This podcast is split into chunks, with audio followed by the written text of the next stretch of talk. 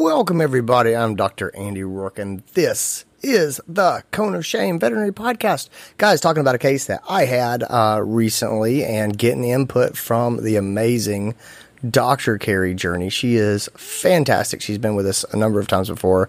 She is amazing and a rock star. And boy, I really love her insight. As soon as I started talking to her in this podcast, her audio cut out for just a second.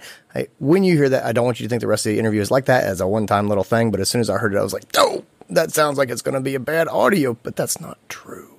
So anyway, I just wanted you guys to know that up front. I hope you love this episode. I hope you get a ton out of it. Let's get into talking with the amazing Dr. Carrie Jurney about a Chihuahua that hadn't walked in a couple of days. This is your show. We're glad you're here. We want to help you in your veterinary career. Welcome to the Cone of Shame with Dr. Andy Roark. Welcome, welcome, welcome, everybody, and welcome, welcome, Dr. Carrie Jurney. Thanks for coming back on the show. Thanks, Andy. Thanks for having me to be here. Oh man, I always love having you on here. I've got something for you that uh, that popped up and bit me on the rear uh, last week, and I want to run it by you Okay. and see if I should have done it differently or if I should do it better in the future.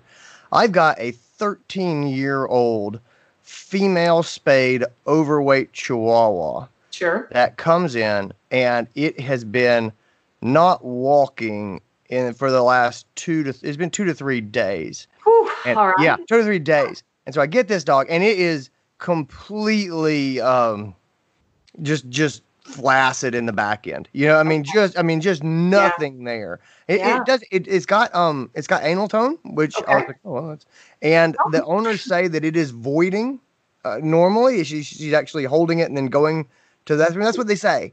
Yeah. I, I, I stare in disbelief at that, but all right. Well, we'll believe him at, this point. So Yeah, totally. I, I'm just yeah, yeah. That, Yeah. that this is exactly the story that that that I was getting.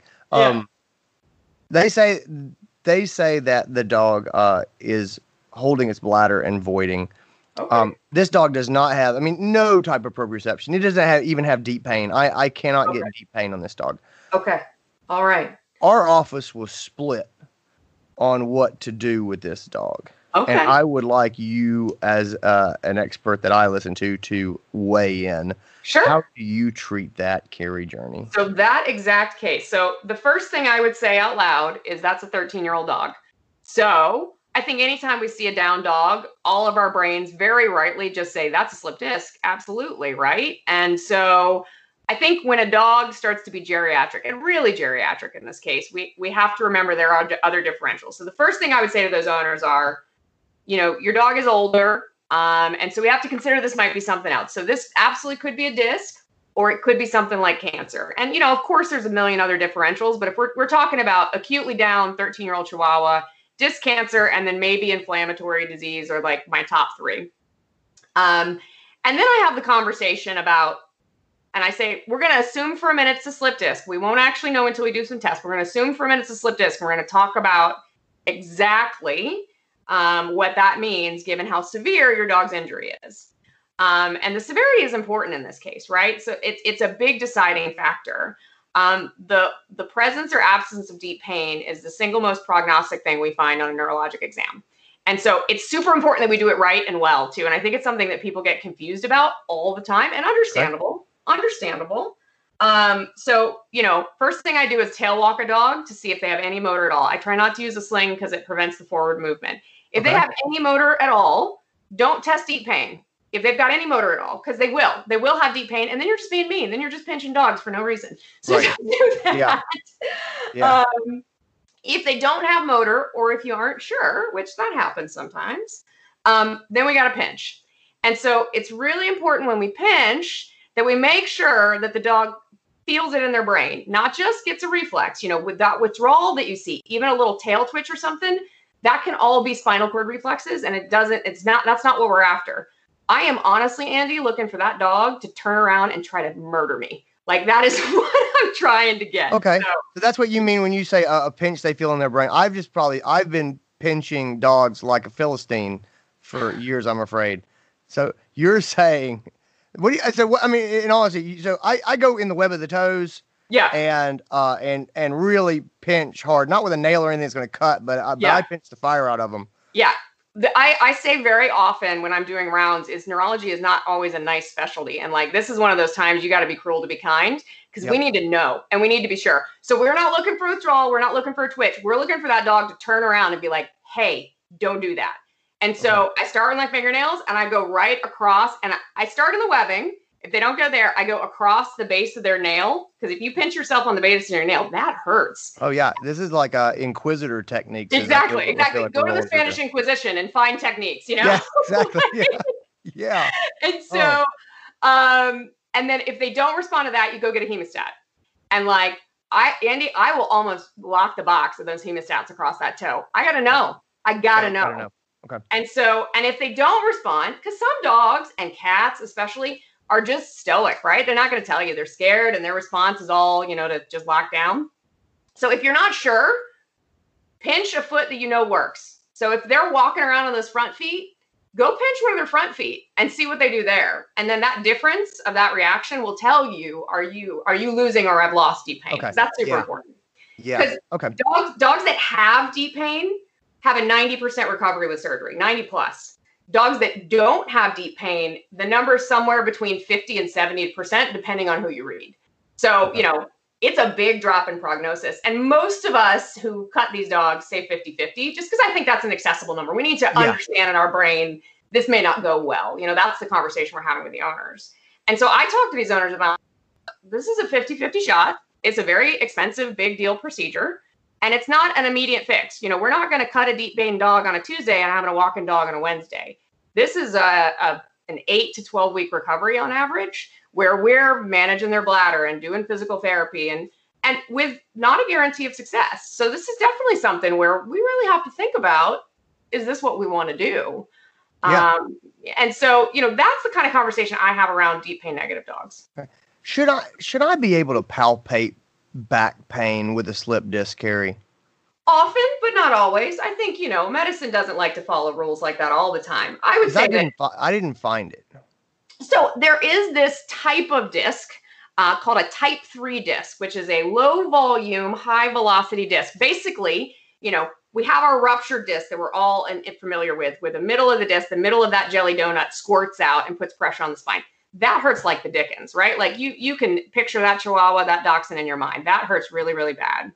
This other disc, this new type of disc, the type 3, that the bones knock together and that jelly that's the middle of that disc a little piece of it shoots out like a bullet and hits the spinal cord and causes a really bad bruise and sometimes a little bit of bleeding. Okay. But there's no disc material there. So after about an hour or two, it doesn't hurt anymore. So if you're seeing this dog two days out, really might not hurt anymore.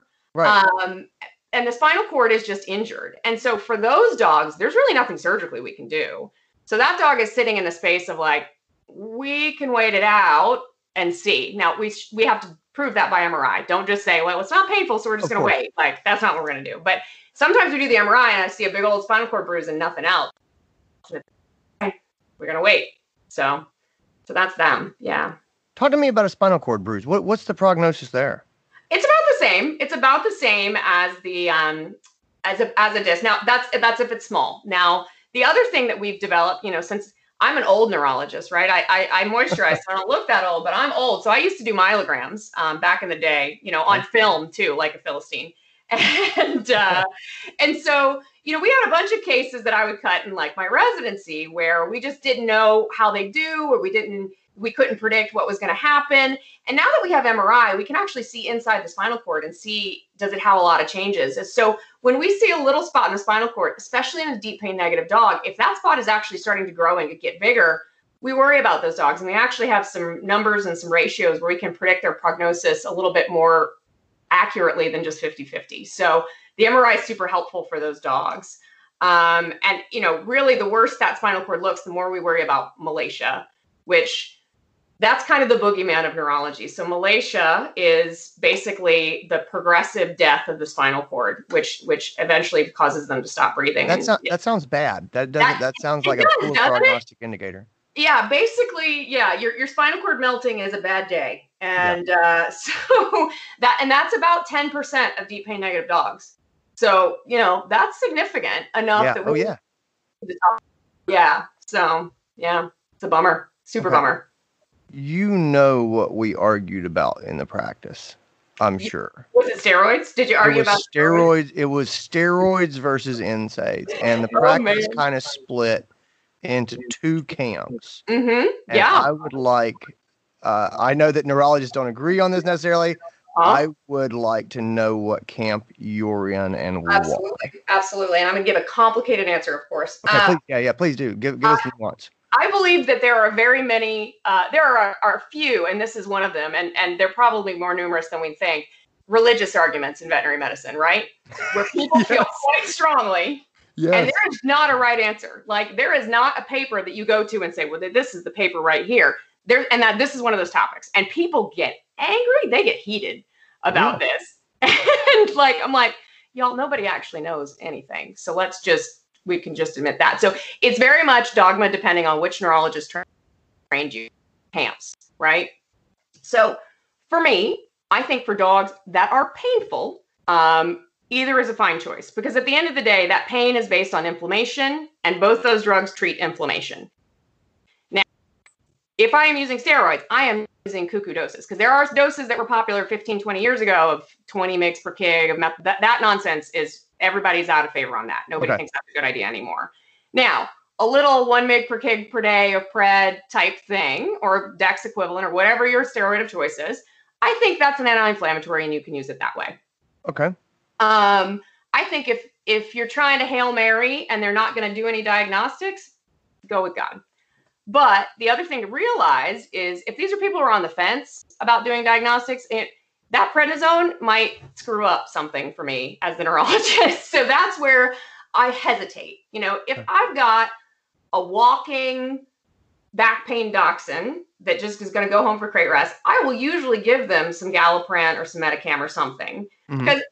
you know i'm i'm just treating that pain if i've got a dog who absolutely will not do diagnostics no matter what happens they do not have the money they do not want to do it whatever pred comes comes up a little quicker with those dogs and if i've got a dog who's failed NSAIDs, i will wash them out and use pred if once again they're not going to do the other stuff so that's kind of where i so I, I i play both teams how about that Yeah, no, that's I, I that's that's fine. I think um I think that makes the most sense. The big takeaways from me are the days of walloping dogs with steroids are over. If we go anti-inflammatory, we're we're looking at something like oral pred, uh, a, a, a oral dose uh, day after day. yeah Talk to me if you don't mind about the um the one dose of NSAID given yesterday from the other dog in the family. How Oh. does that change your uh your feelings? I, you, you are just speaking to my daily annoyances in Oh life. yeah. Oh, yeah. I, I, I mean, yeah, yeah. I we, mean, all, we all feel this pain. the, the sneaky dose of Rimadyl that may or may not have been for the Labrador that they gave to the Chihuahua. Yep, hmm been there, done that. Um, yeah. So I mean, one dose. I don't think one dose, you know, is probably going to keep me from a treatment one way or the other. Okay. Probably not. You know, one dose. If it's, you know, it's a different scenario if it's been a week on that or they've been taking that for 10 years for their arthritis. That's an entirely different scenario. That one sneaky dose, though, I think you can usually get away with it. I'll give them a little Prilosec or something just to like, you know, ward off the demons, but I it doesn't stop me. So Yeah. Okay. That that makes a lot of sense. Is there any last thing tips, tricks, pearls for the clients that are not going to go get surgery on Mhm. this back dog? How do I help these people as much as I can Yeah. in the long term? So I would say, you know, let's talk about the DPay negative dog. Let's talk Okay. about that dog Oh, in yeah, particular, where they're not going to do surgery. So the reality is, five percent of those dogs will walk again after some crate rest. So it's not zero, but five percent. It's not high. So we are doing rest and medications and everything in those dogs purely for pain control, purely for pain control, and to hopefully not let things get worse and cause malacia. So we're still going to rest those dogs a little bit. Okay. realistic outcome for that dog if they want to do this rest is life in a wheelchair as an hmm. incontinent dog. So that's the realistic outcome. We're not going to put that poor dog through crate rest unless we're willing to have a dog in a wheelchair Okay. um, and so that's the conversation to have because if they're like i would never put my dog in a wheelchair well a 5% chance is not a good chance your dog's going to walk again. So, real talk, like now we're realistically talking about euthanasia. This is a Yeah. quality issue. If you're not going to, you know, provide your dog with the things it needs to manage its disability, like we got to think about that, right? So, so that's that's that scenario. Now, in the other camp, the dogs that do have deep pain, those dogs, anyone that's not walking, I bring up the surgery conversation because I think there's a lot of reasons that are, that's a good idea. But if they can't, then we crate rest because there's a pretty good shot. Anybody who's got deep pain has a pretty good shot of walking again, and it's worth giving them a shot if they will. You know, it's a it's a big deal. It's a it's a hard thing. I mean, hmm. I I know that I was supposed to crate rest my dog after the TPLO, and that that lasted about 15 minutes. So I realize how hard it is to crate mm-hmm. rest your dog, but it is super important. And in those back dogs, it really does give them a good chance. So if they have deep pain, I push crate rest hard. Uh, if they don't, that is a whole other conversation. So Okay. Talk woo woo to me, meaning uh, chiropractic, uh, passive range of motion, which I don't generally call woo woo, but you know what I mean? Are, are there things like that All in the things. the. the laser, the acupuncture, all the things. So Yeah, yeah, sure. Uh, anything about- there, anything to consider.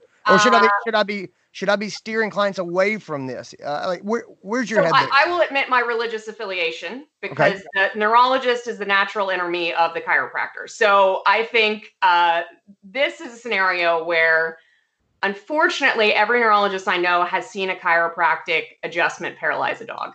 And so I live in a space, especially with acute disc disease, when that's our top differential of we've got a tear in our annulus, our disc is torn open, and we're trying to keep it still so it heals and no more stuff squirts out the middle moving bones around just doesn't seem like what we're trying to do. So I really don't think in that scenario in particular, chiropractic is safe. So that is the only one where I put my foot down. and I'm like, ah, we're not doing that. Absolutely not. I think acupuncture, laser therapy, etc. Those are those things where they're not my specialty. I don't know a ton about them. I don't think they're ever harmful. And I think that, you know, sure, give it a shot. But I always tell people a lot of what we're doing is trying to keep this dog still. And if you are back and forth every day to the clinic to get laser treatments, you're not really keeping your dog still. So let's just be thoughtful about that. Um, and then physical therapy. I think physical therapy is helpful. I think range of motion, massage, supporting them so they can stand a little bit and practice and build strength. I think all of that is great. But in the first couple of weeks, we really rest is the priority. So, you know, because once again, we're really trying to stay still. We're trying to heal a fibrous tissue. And y'all, anybody who's sprained their ankle knows how hard that is. So we really need to keep still while we're doing that. We can do a little range of motion, but we don't need to be like swimming and putting us through our paces. We can do that stuff later. Initially, rest is key, and it's boring. You know, people like stuff to do, and rest. yeah, is they want, they want to do a thing and They wanna do a results thing. They need homework. I get it, but like, so ra- passive range of motion is your homework because that's perfectly lovely. But anything else, I really try to wait for two weeks. And I know there's some really great physical therapists who will disagree with me, and I respect you deeply. But this is my my religious official affiliation on this issue. so Perfect. Carrie, you are a gift to that medicine and a dear friend and a wonderful person. And I really appreciate the heck out of you. So thank you for being here. Um, where can people find you and the things that you do? Yeah, so you can find stuff on my website, jurneyvetneuro.com. There are client education handouts on there. So you can just give your client the full deal on any neurologic condition. And then every Wednesday at evening on my Facebook page, 5 Pacific, we are doing neuro rounds. So um, we'd love for you to come join. They're perfectly free. I, I leave them up as a live Facebook stream so you can catch them later. And you know, I just like talking about neurology, so I'd love it if you come chat with us. So Is that the Jurney Vet Neuro Facebook page? it is the Jurney Veterinary Neurology Facebook page. Absolutely. Sweet. I will put links to all that stuff down in the show notes. Thank you, thank you, thank you. Guys, have a wonderful week. Carrie, thank you again for being here. My pleasure. And that is our episode, guys. I hope you enjoyed it. I hope you got a lot out of it. Um, I always love having Dr. Jurney on the podcast. If there's things that I can help you with, if there are cases you want to learn more about, shoot me an email. The email address is podcast at drandyroark.com. That's podcast at drandyroark.com. And as always, there's nothing that you can do that is more helpful to me than to write an honest review on iTunes for this podcast. Uh, it just is how people find us. So anyway, thank you, thank you, thank you. Have a wonderful rest of your day, and I hope to talk to you again soon.